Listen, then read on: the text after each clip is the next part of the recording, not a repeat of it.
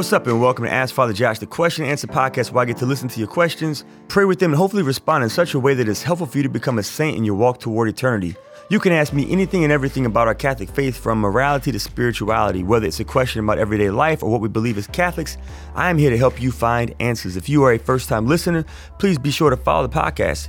You can also hit me up with your own questions and comments at www.ascensionpress.com slash askfatherjosh. Now, before we get started, I want to take a minute to ask you for your help. Since 2014, Ascension has been creating free Catholic YouTube videos, podcasts, and articles to help people like you discover the truth and beauty of our Catholic faith. Ascension releases 18 free videos. That's 18 free videos and podcasts every single week, and we've reached millions of people with the message of God's love. Now, while this content is free to consume, it's not free to make. So, to help offset the increasing cost of production, we're asking for financial support to continue bringing this life changing content to people who are searching for Christ.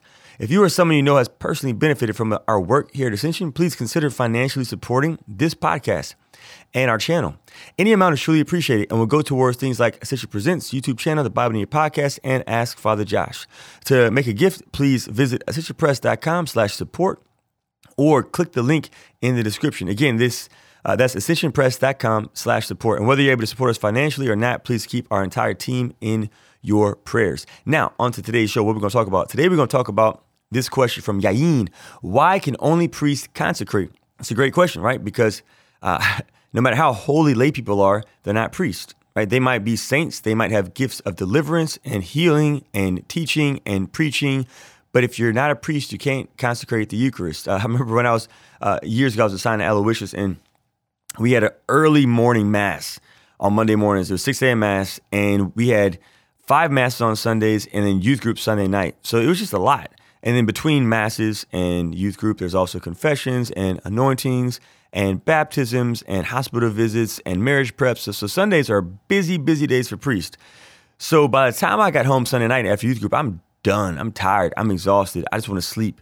And sometimes I wanted to sleep a little bit longer than I would normally sleep. And Monday morning would come and I didn't wake up.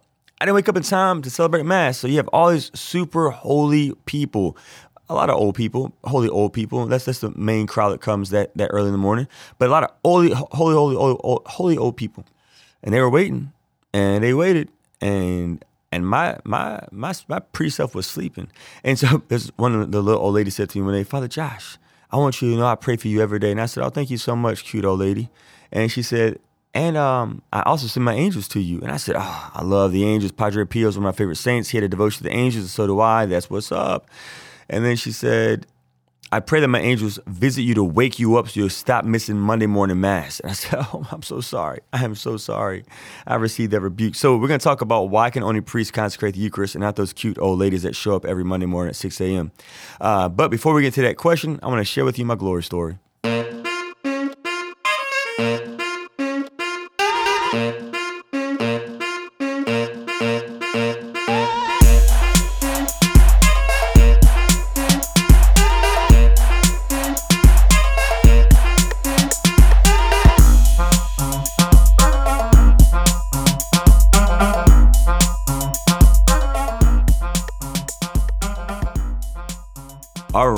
So my glory story is this. Uh, as you know, I was on silent retreat last week. I asked you to pray for me, and I'm grateful for your prayers because it was the best, the absolute best silent retreat of my life. Absolute best. Mother Adela Galindo led it in Miami, Florida, at the Convent of the Servants of the Pierced Hearts of Jesus and Mary, and God did surgery on my heart. Like the Lord, He took me places that I did not know I needed to go. He illuminated vices to me that were operative in my life that I had no idea I was even committing, sins I was committing. And he showed me just ways in which that he was inviting me to to mature as a disciple and as a priest's son. And it was just great. It was so good. Prayer was beautiful. Scriptures were beautiful. I'm still building upon the retreat right now. There's still so much more. And so thank you, thank you, thank you for your prayers. If you don't think your prayers are efficacious, I promise you they are because this was the best silent retreat of my priesthood. And uh, and I, I attribute that to your intercession. So thank you. Now, with that being said, let's go ahead and jump into today's show.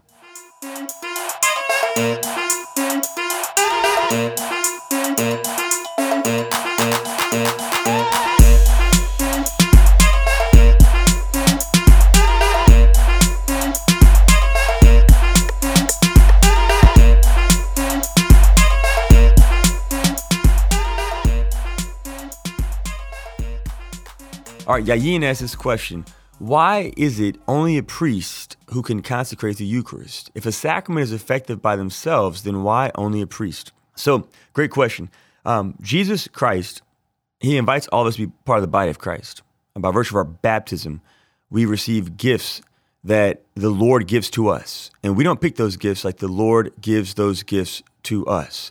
He arranges the gifts in the body, the organs, as He chooses. And so at our baptism, some of us receive charisms of healing and deliverance, of miracles and wonders, teaching, of preaching, evangelism, intercessory prayer, service, help, administration, hospitality. We don't pick, He gives them to us. It's the Lord's choice. And just like He gives us our baptismal charisms, He also is the one who gives out hierarchical charisms as well. Whenever a young man approaches me because he feels called to be a priest, he is not accepted to the seminary just because he wants to be a priest. He has to go through discernment with, with me and with our, our vocation team and with our bishop.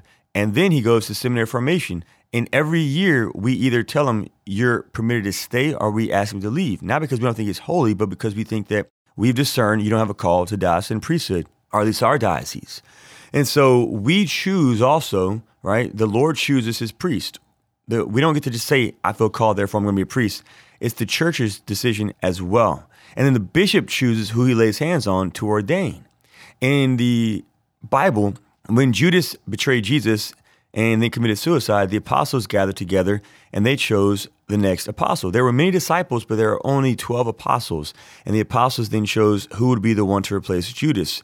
And then they laid hands on them. In Acts 13 3, the apostles prayed and laid hands on them. They laid hands on them and then sent them off. Acts 14 22. The apostles were the ones who appointed presbyters in the church. 1 Timothy 4 14. Um, and so they uh, received this gift through the imposition of hands of the apostles. Only the apostles could choose, right? Because Jesus chose the apostles. Jesus did not give the hierarchical gifts of absolution of sins to the body of Christ. He gave it to the body of Christ who he ordained. And so he says, Who sins you forgive are forgiven, who sins you retain are retained. He says, Do this in memory of me. He's talking to the apostles. He told Peter, What you bind on earth is bound in heaven, what you loose on earth is loose in heaven. I give you the keys of the kingdom. Not every apostle even received the keys of the kingdom, only Peter did. So Jesus Christ, he gave certain gifts to certain people. And then those people had the gifts to continue the gift for other people. But other disciples didn't have the gift of consecrating the Eucharist. Other disciples didn't have the gift of absolving sins only the disciples who were chosen as apostles. Now, speaking of offering up sacrifice, which is what is proper to uh, an apostle, a bishop, a priest, this goes back to the Old Testament. The priests in the Old Testament were the ones who were chosen by God to offer up sacrifice. Right? There were probably holier people than these priests. There were maybe better speakers than these priests, more virtuous people, but it was the priests who were the ones who offered up the sacrifice of the animal. In the New Testament, we, the priest, offer up Christ, the one and eternal sacrifice, right, to the Father. That which is done in the Old Testament prefigures the New Testament. The New Testament is always greater than the Old Testament. Think about manna, the manna that came down from heaven. Manna came down from heaven when Moses freed the Israelites from slavery, or when God freed the Israelites from slavery through Moses. And then God fed his people with the manna, that miraculous, what is it, bread that came down from heaven. But as Jesus Christ said in John chapter 6, your ancestors ate manna and still died. If you eat me, the living bread, I eat my flesh, drink my blood, you have eternal life, right? So the Eucharist is greater than the manna. Therefore, the New Testament priesthood has to be greater than the Old Testament priesthood, which means if God was so specific about the Old Testament priesthood and about who can offer up sacrifice, the function of the Old Testament priesthood, then even more so, God's going to be very specific about the New Testament priesthood and who can offer up the sacrifice. Only the priest. Why? Because when we're ordained, the priest becomes Christ the head right? In the person of Christ, the head. And so we're all the body of Christ, but the priest also, in addition to being the body of Christ, acts in the person of Christ, the head. St. Thomas Aquinas says this in assuming that Christ is the source of all priesthood. The priest of the old law was a figure of Christ, and the priest of the new law acts in the person, right? So again, it's greater than the old. One prefigured Christ, the others literally acting in the person of Christ, continuing the mission of, of Christ. Just because somebody wants to do something doesn't mean that God's going to say yes. Remember, whenever Jesus Christ delivered that demoniac man, um, I guess he was the Gerasene man, uh, from the demons. After Jesus was on the boat, storm happened. He rebuked the demons of the weather, the storm. Then he goes on land and and exorcises that guy who's possessed. Then the guy said, "I want to follow you. I want to be an apostle. And Jesus said, No, no, I'm not, I didn't call you. I didn't call you to be an apostle. That's not how you're going to be a saint. Go back to be with your family and share your testimony. That, that's, that's your role in the body of Christ. So we each have different roles in the body of Christ. Um, and it's important that we reverence that. And so, yeah, one of my friends, he's a Protestant minister, and, and he now believes in the Eucharist. He, for years, did not believe in the Eucharist. He thought it was just a symbol. And after studying and praying and reading scripture, he now believes. But the thing is, the problem is, he thinks he can consecrate the Eucharist. And I said, brother, like, no, like, you are definitely baptized, but you were never ordained. And so, just like I can't get pregnant, right? Because it's being pregnant is something that only can happen to a woman. A person who's not a priest can, cannot consecrate the Eucharist. It belongs to the priest to do that. So, hopefully, that was a sufficient answer as to why only a priest could do it because it's the gift that was only given to priests, not to everybody else. Um, just like charisms, there are certain charisms I don't have. And no matter how much I want to do it, I ain't going to do it because it ain't my gift. It belongs to other lay members in the body of Christ, not me. Um, so, with that, let's go take a quick break. And we get back, we're going to dive into our saint for the show. Okay, so I'm going to come talk to you about morality. Oh, there's a real conversation starter. Oh, I was just an ex monk. Oh, he can relate to me. So, in my work, I'm a professor and I'm a translator. I take ideas, I digest them, I communicate them. I've read the text, thousands of pages of Thomas Aquinas, texts in other languages. That's my job to digest. And I just wanted to go into the treasure trove, pull out the things that I had discovered, cut them out from the, all the scholarly stuff. Don't get caught up in all of the, you know, details, right? The people of God deserve to have this kind of content. The truths of Catholic morality are meant to transform your life. And so I wrote this book precisely to show that these truths are not just truths that we memorize, but they're truths that we live.